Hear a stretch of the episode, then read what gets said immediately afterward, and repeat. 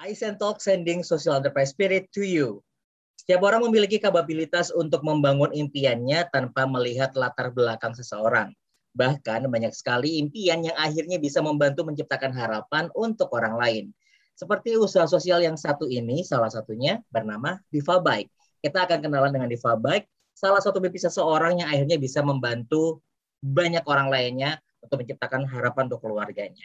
Halo, apa kabar Mas Triono? Halo, baik-baik, sehat selalu. Selamat sore.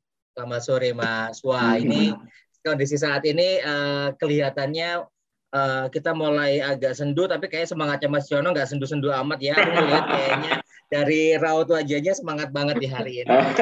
Karena kopi mungkin ya. Karena kopi, benar juga benar. Di hari ini nggak ada kopi nggak bisa semangat juga. Oke, Mas Riono, hari ini kita pengen kenalan dengan Diva Bike seperti yang mungkin beberapa teman-teman tahu ya, bahwa Deva Baik ini uh, bergerak untuk support teman-teman disabilitas juga supaya bisa mandiri juga. Nah, bentuknya seperti apa? Coba Mas Yono boleh cerita dong Deva Baik ini seperti apa, Mas? Oke, okay, uh, thank you atas waktunya. Jadi uh, tahun 2014 itu kan awal dari ide ini mulai di apa di dirancang, kemudian mencoba untuk diimplementasikan itu. Ya. Jadi kegelisahan utama saat itu adalah bagaimana eh, sistem transportasi publik di Indonesia, khususnya di Yogyakarta ini yang yang menurut saya aksesabilitasnya sangat kurang sekali. Ya, contohnya misalkan eh, ya munculnya beberapa startup startup online ya, eh, ya sebut aja GG gitu kan. Nah, hmm.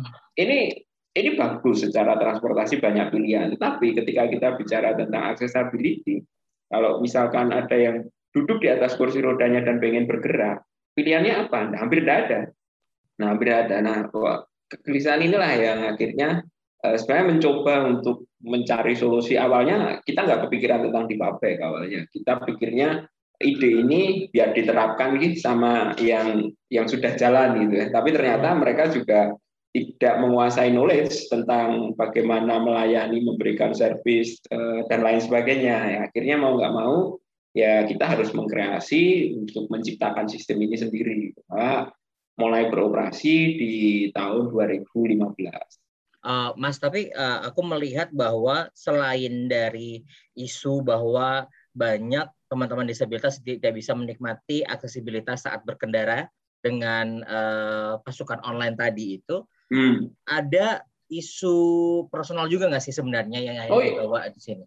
Iya iya iya. Jadi ada dua dua isu ya, dua aspek. Yang pertama tadi ya tentang mobilitas tadi ya. Yang kedua tentang lapangan pekerjaan. Karena eh, fakta di lapang bahwa teman-teman ini kan rata-rata middle low ya. Hmm. Bahkan ada yang nggak nggak sekolah sama sekali. Nah ini jelas serapan lapangan pekerjaannya juga sangat sangat sempit gitu. Nah di Fabek ini mencoba menjawab dua isu ini supaya menjadi satu sistem gitu. Jadi kita itu nggak perlu lah ijazah dan lain-lain sebagainya itu. Yang kita butuhkan adalah keterampilan, skill dan personalitas yang bagus ya itu. Nah ini kita ya. dua isu itu yang kita combine menjadi satu sistem sehingga sekali jalan dua permasalahan bisa teratasi. Jadi isunya sebenarnya uh, selain dari yang tadi itu adalah secara ekonomi ya Mas ya? Iya. Nah, untuk para uh, anggota saat ini udah di Fabrik ada berapa orang, Mas? Kalau sekarang tercatat 46 ya. 46. Mm-hmm, Dan 46. lokasinya? Ya tersebar. Kita kita sebenarnya sudah membuka beberapa cabang. Tujuh, tujuh kota sudah kita buka sebenarnya. Cuman wow. uh, masih kita matangkan sistemnya, aplikasinya dan lain-lain sehingga uh, kita masih mencoba memaksimumkan yang di Jogja dulu aja. Oke, tapi uh, sebenarnya udah udah dari kota-kota lainnya ya, Mas ya? Ya udah, udah tujuh kota kita siapkan gitu. Udah melakukan training-training gitu kan kayak di Cilacap, Tegal, Kendal, Malang, Sidoarjo. Gitu. Oke. Dan banyak kota lainnya. Oke. Iya, nah, Kalau misalnya dari Diva Back sendiri uh, awalnya bagaimana respon teman-teman disabilitas nih, Mas? Karena kan banyak juga yang tidak hmm. terbiasa ya uh, berkendara ini dan mungkin uh, apakah ada kekhususan jenis disabilitas yang akhirnya uh, bisa um, menjadi member dari Difabike misalnya hanya teman-teman daksa saja atau teman-teman hmm. saja atau seperti apa ya ya tentu kalau kendala awal itu malah justru itu teknis ya, ya yang non teknis yang agak lama itu bagaimana menjelaskan ke teman-teman ini tentang sistem social enterprise ini gitu kan. Jadi hmm. kita bukan hanya ngasih ikan secara langsung kan gitu kan. Kita juga ngasih kailnya, ngasih pancingnya, kan kita nunjukin kolamnya, kamu harus mancing di mana kan gitu. Ini kan hmm, hmm, habit baru gitu kan. Karena kita ketahui sebelum sebelum eh, lahirnya di Wapek ini kan sistem pemberdayaannya kan masih searah semua kan. Nah, mungkin teman-teman juga bisa mengevaluasi gitu kan. Nah, ini ini yang yang cukup lama. Ber, hampir setahun kita memberikan edukasi tentang pengertian ini bahwa social enterprise ini beda dengan hanya memberikan sebuah charity atau memberikan sebuah bantuan biasa, tapi memang harus ada feedback ya, berupa tanggung jawab untuk menjalankannya. Nah, ini ini ini yang yang menjadi sentral permasalahan permasalahan teknis tadi seperti uh, internalnya ya, yang akhirnya kita mau nggak mau juga harus memberi eh, klasifikasi bahwa pemain utamanya atau driver-drivernya ini ya kita pilih yang daksa ringan, yang mungkin dia kecelakaan, yang ya ringan lah ya, maksudnya mungkin amputasi atau masih bisa gerak, masih bisa memberikan pelayanan maksimum untuk memberikan support. Karena yang dilayani di PAPE kan eh, kita bukan hanya masalah disability sekarang ini. Betul. Jadi semuanya akses ke kita. Bahkan pelanggan-pelanggan kita sampai sekarang ini juga hampir imbang ya nanti antara yang berkebutuhan khusus maupun yang non itu hampir imbang sekarang ini. Jadi dituntut teman-teman ini mempunyai apa, profesionalitas dalam dalam melayani. Maka kita langsung mengkerucutkan bahwa yang akan kita pilih sebagai pemeran utama ibaratnya ya kalau film ya. Nah, ini yang memiliki disabilitas ringan-ringannya itu untuk bisa memberikan support yang baik dalam pelayanan. Oke, tadi dari terpilih beberapa uh, teman-teman kebanyakan teman-teman disabilitas daksa ringan ya mas ya. Mm-hmm. Nah, bagaimana tadi ketika ada hambatan nih uh, yang paling besar adalah untuk menjelaskan kepada teman-teman disabilitas mm. tentang prosesnya. Apa yang dilakukan oleh uh, Mas Jono dan tim untuk bisa mencapai ke tujuan utamanya supaya dipahami oleh teman-teman? Nah, ini mau nggak mau ya. Jadi uh, kita harus melakukan sosialisasi itu secara persuasif gitu ya. Bahkan hmm. door to door gitu ya. Karena kalau tak kumpulin terus saya ngomong itu susah sekali gitu. Jadi dari hati ke hati ibaratnya kan. Jadi satu persatu yang memang kita sudah target bahwa ini akan kita jadikan pemeran utama nih gitu ya. Nah, ini hmm kita datangi rumahnya, kita ajak ngobrol, makan gitu. Jadi pendekatannya harus seperti itu. Dan itu lama, nggak sekali dua kali menjelaskan prosesnya nanti. Karena eh, lama saya di kewirausahaan kan, jadi kita desainnya kan pakai kanvas bisnis model kan itu kan. Jadi jelaskan tuh kanvas bisnis modelnya yang social enterprise gitu kan. Kamu nanti posisinya seperti ini, apa yang kamu lakukan seperti ini, target marketmu nanti seperti ini.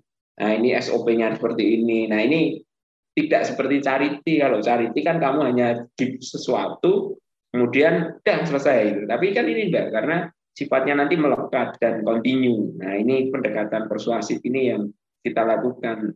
Ya hampir 8 bulan sampai 12 bulan, hampir setahun itu. 2014 sampai 2015 itu kan pendekatan-pendekatan itu akhirnya. Hmm, baru 15 ya bisa jalan dengan baru bisa jalan ya. Jadi oh, okay. itu prosesnya yang yang cukup menyita perhatian lebih Iya benar-benar benar. Tapi kan uh, untuk menciptakan suasana yang kondusif juga gitu ya dengan sesuai dengan harapan juga, saya yakin nggak gampang ya mas ya. Jadi oh iya. Uh, di awal kalau gampang kan sebulan selesai kan saya sosialisasi pemilu sebulan selesai. Kalau ini kan ada lama. Iya benar. Udah selesai ongkang-ongkang aja ya santai aja. Oh iya. Gitu. Nah, uh, satu tahun tadi adalah sebuah perjalanan awal yang uh, beratnya untuk menjelaskan. Ketika sudah memahami prosesnya, ada hambatan apa lagi, Mas, yang lebih besar atau mungkin tantangan barunya yang lebih banyak muncul itu ya, seperti apa? Iya, ya, ya. Setelah berjalan kan kita semakin berkembang kan ini. Kan. Nah, yes. akhirnya munculnya adalah bentuk benturan tentang legalitas gitu ya. Nah, di hmm. Indonesia kan social enterprise ini kan di tengah-tengah, tidak ada regulasinya. Hmm. Kalau yang murni profitable kan ada regulasinya ya badan hukum PT, CV, macam-macam kan gitu kan. Yeah. Kalau yang non profit langsung ada gitu kan. Eh, ya ya foundation macam-macamnya itu kan ya. Ini di tengah antara antaranya memberikan support dan antara melakukan tindakan ekonomi. Sampai sekarang pun posisi ini yang yang jadi kendala terbesar. Kita mau lari ke mana ini? Hmm Nah, itu itu yang secara secara legal ya, secara administratif bersifat uh, legal gitu kan. Nah, kemudian juga ada aturan-aturan tentang uh, lalu lintas jalan darat gitu kan. Karena beberapa motor kita itu kita support berdasarkan adaptif ya, bukan berdasarkan pada fancy gitu atau kebahagiaan atau hobi gitu kan. Yeah. Ini kan karena adaptif berdasarkan kebutuhan. Nah ini kan juga nggak ada regulasinya dalam undang-undang lalu lintas darat. Saya hmm. sudah hampir tujuh kali bersosialisasi FGD ke Dishub, ke Polantas gitu untuk memberikan edukasi tentang hal ini. Kira-kira letaknya ini mau ditaruh di mana gitu supaya hmm program dan sistem ini bisa sustainability gitu kan bisa berjalan dan bisa berkembang. Tanpa ada kepastian hukum kan juga kemungkinan untuk berkembang kan kecil. Betul. baru gerak dikit aja kan sudah disemprit ya gitu. Wah kartu kuning kartu merah ini yang uh, hambatan sangat besar. Saya kira bukan hanya saya yang develop di di Fabek ya. Uh, social hmm. enterprise social enterprise lain itu juga merasa kebingungan kita dituntut untuk memberikan eh, solusi dalam masalah eh, sosial dan kita juga dituntut melakukan tindakan profesional sebagai eh, pelaku usaha gitu kan tapi tidak ada regulasi yang yang menaungi ini gitu kan nah kita hmm. ambil contoh waktu studi banding dulu ya saya diajak di UK itu ya hmm. kita mengunjungi tiga tiga social enterprise nah di sana regulasinya jelas gitu kan bahwa Social enterprise itu yang pertama kita kunjungi kan pabrik sabun. Ya, ya, regulasi pemerintah jelas, kemudian pemerintah mengucurkan eh, dana, bentuknya ya, ya. ini badan hukum, badan hukumnya social enterprise gitu ya. Kemudian marketnya pemerintah juga membantu itu. Jadi seluruh hotel di London itu pakai produknya kan. Ya kalau ke hotel-hotel itu kan ada sabun-sabunnya itu kan. Nah itu itu diproduksi di perusahaan social enterprise ini dan regulasinya jelas. Kalau di Indonesia kan susah gitu ya.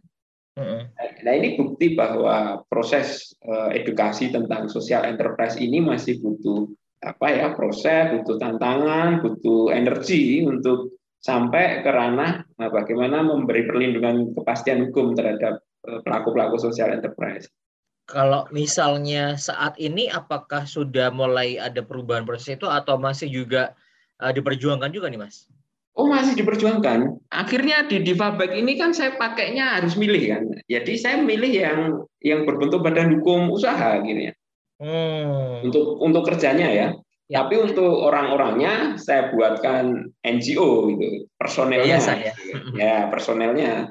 Karena kalau yang non government organization ini kan non profit orangnya kan nggak bisa melakukan tindakan ekonomi tapi begitu dia naik motor dia bisa melakukan tindakan ekonomi gitu. Jadi uh, usahanya berbadan hukum, orangnya organisasi sendiri. Ya, gitu yes. sendiri. Terpaksa seperti itu. Harusnya nggak seperti itu kan. Cukup hmm. satu gitu untuk memberikan uh, perlindungan karena kalau kita bicara tentang perpajakan, terus asuransi, BPJS dan lain-lain, BPJS tenaga kerjaan, gitu. nggak mungkin dikeluarkan oleh yayasan atau organisasi NGO kan harus dikeluarkan perusahaan kan. Betul betul. Saya, saya harus mengcover mereka ketika kecelakaan di jalan, asuransi apa yang harus saya undang kan nggak mungkin juga saya melakukan tindakan untuk asuransi pakai foundation atau pakai NGO nggak mungkin. Saya harus pakai badan hukum ya gitu. Nah ini siasat dan strategi yang bisa kita lakukan uh, terhadap uh, permasalahan-permasalahan payung hukum yang yang harus disesuaikan dengan yang ada dulu aja gitu.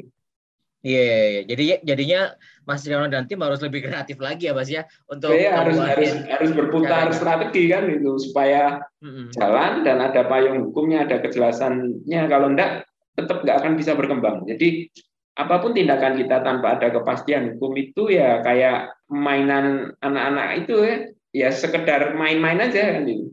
Betul, Habis bosan ya sudah gitu. Ya. Padahal ini ini melekat kan.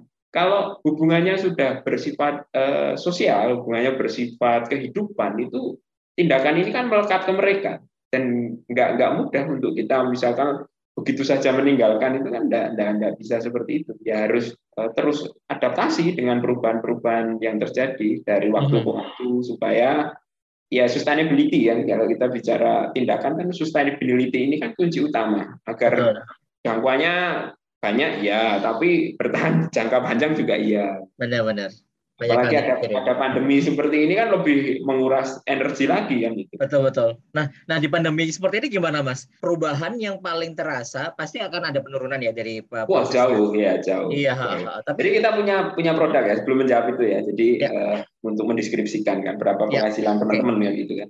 Jadi kita punya produk utama. Yang pertama adalah transportasi dan transportasi khusus. Kemudian ada city tour, wisata khusus itu kan. Kemudian ada kargo. Bayangkan ketika situasi normal, tiga produk ini bisa terjual dengan gampang di masyarakat. Jadi penghasilan teman-teman ini ya 150 ke atas lah dengan tiga produk yang yang kita jual ini. Tapi begitu pandemi kan tutup semua. Iya. Wisata udah nggak ada. Yang setiap hari dulu itu sekitar 9.000 orang datang ke Malioboro. Itu real, data real itu kan 9.000 orang tiap malam.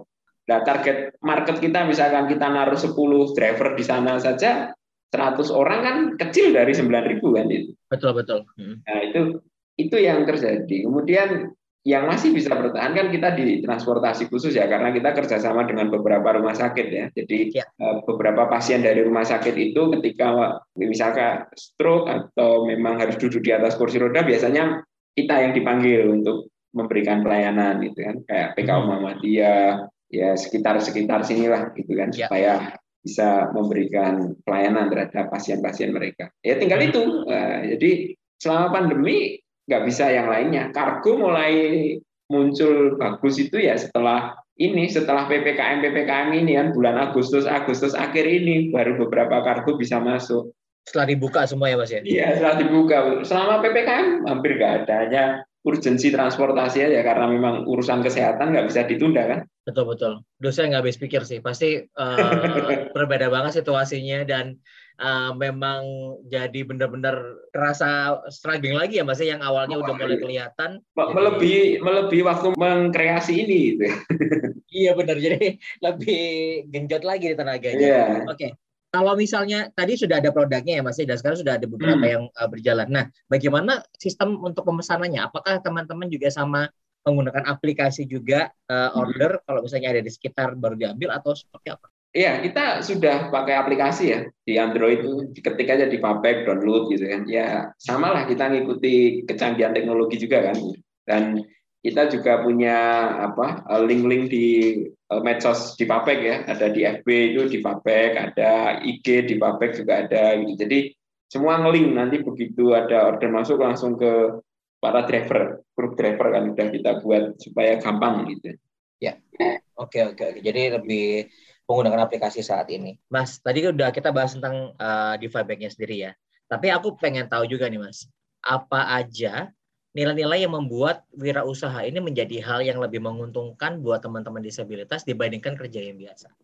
Uh, yang satu usaha ini kan memang dirancang untuk mereka ya. Beda dengan ketika mereka menyesuaikan dengan usaha yang sudah jalan gitu. Jadi hmm. karakteristik terus eh, standar operasionalnya terus arahannya, hampir semuanya dari A sampai Z ini kan memang benar-benar adaptif terhadap kegiatan sehari-hari mereka gitu. Jadi nothing tulus lah dalam dalam melakukan kegiatan. Nah ini ini kunci utama yang membuat uh, sistem ini berbeda dengan yang lain gitu. Beda ketika ada perusahaan yang merekrut disabilitas untuk dipekerjakan di mereka, tapi kan perusahaan sudah jalan dan roh dari perusahaan ini tidak didesain untuk itu awalnya kan itu setelah ya. karena ada undang-undang tenaga kerja aja yang harus memenuhi satu persen kalau enggak dia kena sanksi ini itu. Ya akhirnya, iya betul ya ya akhirnya mereka berlomba-lomba untuk memasukkan agar uh, sanksi secara administrasi hukum ini enggak enggak enggak masuk ke perusahaan itu gitu. Nah, ini beda karena dibalik kan itu kan. Nah kita kan enggak, kita memang apa yang mereka miliki, apa yang mereka butuhkan, apa yang ini didesain untuk itu. Jadi hmm. menyesuaikan semuanya. Oke oke oke. Bekerja, uh, komunikasi, macam-macam. Dan pelajaran bagi mereka pribadi juga banyak ya mas. Yang sebelumnya bahkan nggak didapetin di kegiatan sehari-hari dari hmm. di mereka menemukan banyak bagaimana cara mengelola juga untuk ya. bisnisnya pribadi gitu ya sebagai ya, yang yang signifikan yang signifikan itu adalah gestur ya attitude ya karena hmm. uh, mungkin waktu dulu dia jarang untuk berkomunikasi human interactionnya kan rendah gitu kan jadi ya. kebanyakan kan hanya ketemu teman-temannya aja ngomongnya gitu kan sedangkan uh, di di ini kan kita latih supaya jadi public speaking karena semua harus bisa uh, menjelaskan apa yang dia lakukan gitu kan Nah ini kan hmm. membuat uh, rasa percaya diri, kemudian kemampuan menguasai kosakatanya lebih banyak gitu kan. Dan beberapa kali ketemu dengan orang yang lebih secara jabatan, secara secara struktur itu kan menciptakan mereka lebih percaya diri. Duh, ini gede banget nih kalau misalnya ini bisa ke kota-kota lainnya yang lebih besar lagi cakupannya Mas ya. Amin semoga nanti amin, amin, ya. setelah pandemi ini nih. Iya, kita kita targetnya sebenarnya uh, Jawa Bali ya. Jadi paling tidak ada 1000 sampai 3000 Eh, lapangan pekerjaan baru yang bisa kita desain dengan kemajuan teknologi ini kan kontrolnya lebih gampang sebenarnya. Mm-hmm. Jadi saya nggak perlu visit dari satu kota ke kota yang lain kan cukup cukup saya lihat di aplikasi siapa yang download transaksinya seperti apa Eh, e-money kan juga banyak, uh, vintage juga banyak. Ya kita tinggal pakai aja, mau pakai pinjam punyanya OVO, GoPay, mau pinjam siapa, gampang untuk uh, transaksi sebenarnya. Benar, benar, benar, benar, benar. Tinggal memanfaatkan saat ya, yang ada. Ini yang jadi kunci utama sebenarnya adalah uh, tadi tentang regulasi payung hukum ini yang istilahnya dualisme ini. jadi, uh, ya, jadi sedikit memperlambat. Tapi saya yakin Eh, dengan dengan situasi sekarang dan pemerintahan sekarang juga lebih care terhadap uh, disability dan instrumen pendukungnya. Saya kira Eh, setahun dua tahun lagi pasti ada akan ada uh, payung hukum yang jelas untuk kegiatan sosial enterprise seperti ini. Gitu. Yes, yes, yes, yes. Dan semoga mungkin dengan mendengar obrolan kita ini ada orang-orang juga yang tergerak untuk bisa membantu juga dalam segi legal ya, Mas ya. Karena ya, harapannya mungkin uh, podcast ini nggak cuma jadi pengetahuan aja, tapi tetap hmm. banyak orang juga yang mau bergerak untuk usaha sosial karena Indonesia yeah, yeah. itu banyak orang-orang yang bergerak di sosial tapi juga belum terbantu secara legal juga ya. tahu sendiri Mas ya, juga merasakan juga.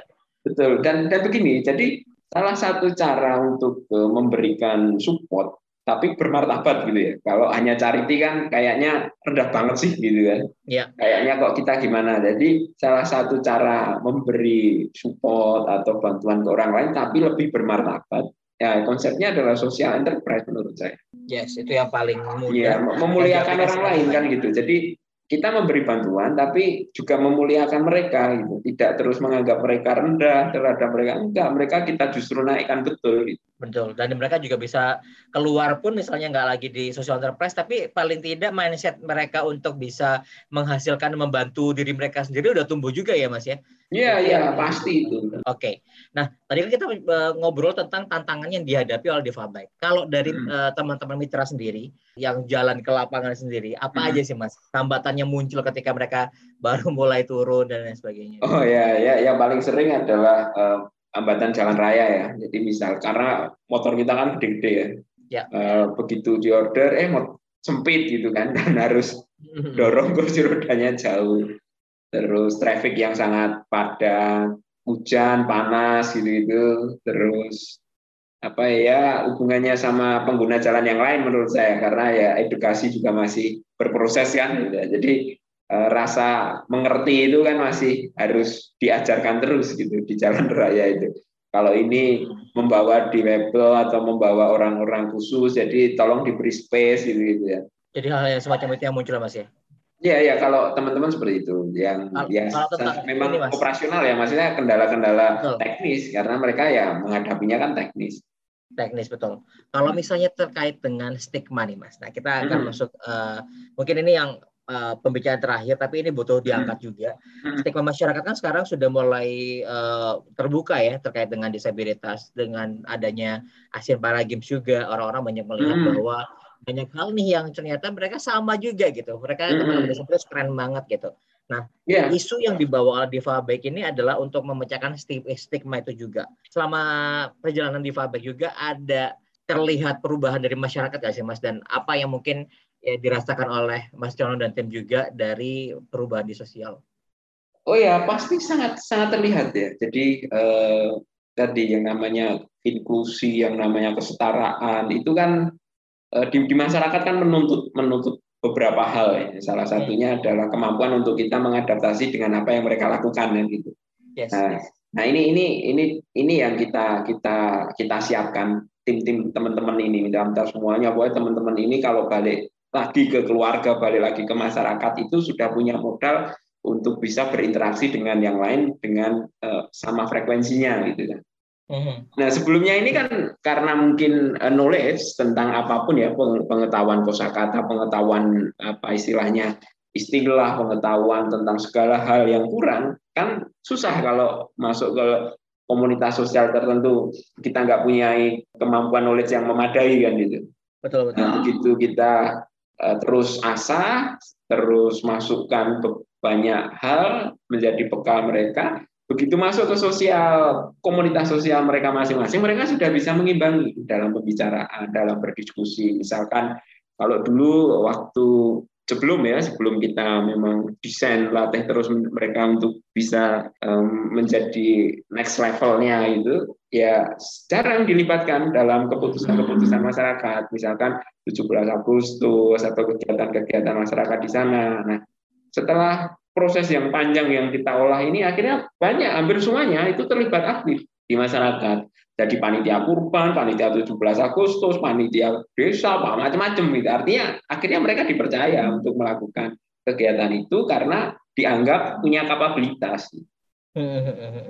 Jadi semakin terbuka juga ya dari masyarakatnya. Menyenangkan sih mendengar berita yeah. itu. Nek, nek saya yang... begini, begini. Jadi eh, hmm. diskriminasi minoritas itu tetap ada ya, selama kita diam gitu. Tapi ketika kita bergerak, diskriminasi minoritas itu akan luntur gitu. Bukannya enggak, bukannya hilang, enggak, luntur. Hmm. Akan tidak tidak muncul di permukaan. Asal kita mau bergerak terus gitu. Ya, ya, ya, ya, ya. Mengadaptasi perubahan, mengadaptasi sistem, mengadaptasi segala hal mengadaptasi ekonomi, pendidikan dan lain-lain. Iya iya iya, nggak berhenti ya yang penting. Iya nggak boleh berhenti, nggak boleh berhenti. Dan menurut saya juga penting juga mengadakan banyak sekali sosialisasi atau mungkin kegiatan yang uh, bersifat terkoneksi ya, ya kegiatan ah. yang terkoneksi uh, sinergi intera human interactionnya ini yang yang diseringkan kan itu agar, Betul, ditinggikan. agar tadi. Jadi pemikiran-pemikiran tentang Eh, kita melihat orang lain lebih rendah dari kita atau sebaliknya dan lain-lain hal itu saya melihatnya karena intera human interactionnya yang kurang. Hmm, kalau semakin tinggi malah semakin less discrimination ya mas ya. Iya less discrimination. Begitu kita diam pasti diskriminasi minoritas itu akan muncul itu sudah pasti karena hmm. penduduk kita semakin luas, semakin banyak, eh, kepentingannya juga semakin gak karuan gitu kan. Pasti gesekan-gesekan sosial ini akan semakin kuat ketika diam ya, tidak mengikuti gitu. Yes, yes, yes. Oke. Okay. Wow, ini nggak kerasa banget kita udah uh, udah hampir maghrib loh ini. Oke, okay, terakhir Mas, terakhir. Mungkin okay, singkat okay. aja. Harapan dari Mas Riono bagi teman-temannya lagi dengerin saat ini, Mas. Ya, harapan saya adalah eh, Indonesia ini menjadi benar-benar uh, negara yang lebih maju dari negara yang lain khususnya di Asia Tenggara sebagai percontohan dan masyarakat di Indonesia juga semakin teredukasi sehingga tidak ada lagi sekat-sekat diskriminasi minoritas apa pun itu bentuknya ya maupun ras, uh, disability dan lain-lain karena kita punya kewajiban yang sama, punya hak yang sama bagaimana membangun Indonesia lebih baik. Ya, membangun Indonesia lebih baik. Wow, luar biasa banget. Thank you banget Mas Yono waktunya Mas. Oke, okay, thank you. Sore. Eh, kita butuh waktu yang lebih lama buat ngobrol karena masih banyak Ya nanti cari jamnya jangan sore-sore gitu kan pagi. Oh, gitu. Lebih panjang ya Mas nanti ya. Mm-hmm, lebih panjang. Siap, siap. Oke, semoga sehat selalu ya Mas ya. Oke, okay, thank you semuanya ya. Sehat-sehat selalu ya. Udah maghrib yes. ini ya. Iya, thank you banget Mas okay. Dan teman-teman juga yang hari ini dengerin, jangan lupa kalian juga bisa menjadi salah satu pahlawan inklusif. Mari kita menjadi pahlawan inklusif dengan mengikuti perbincangan di Aizen Talk tentunya karena di tema yang kedua ini kita banyak membawa isu-isu tentang uh, inklusivitas bukan hanya disabilitas tapi dengan isu-isu yang lain seperti perempuan, LGBT dan lain sebagainya. Makanya ikuti terus di official.aisen atau mungkin di Instagramnya juga yang lain di usaha sosial underscore ID dan kita akan ngobrol lagi di minggu depan dengan usaha sosial yang berbeda. I send talk, sending social enterprise spirit to you.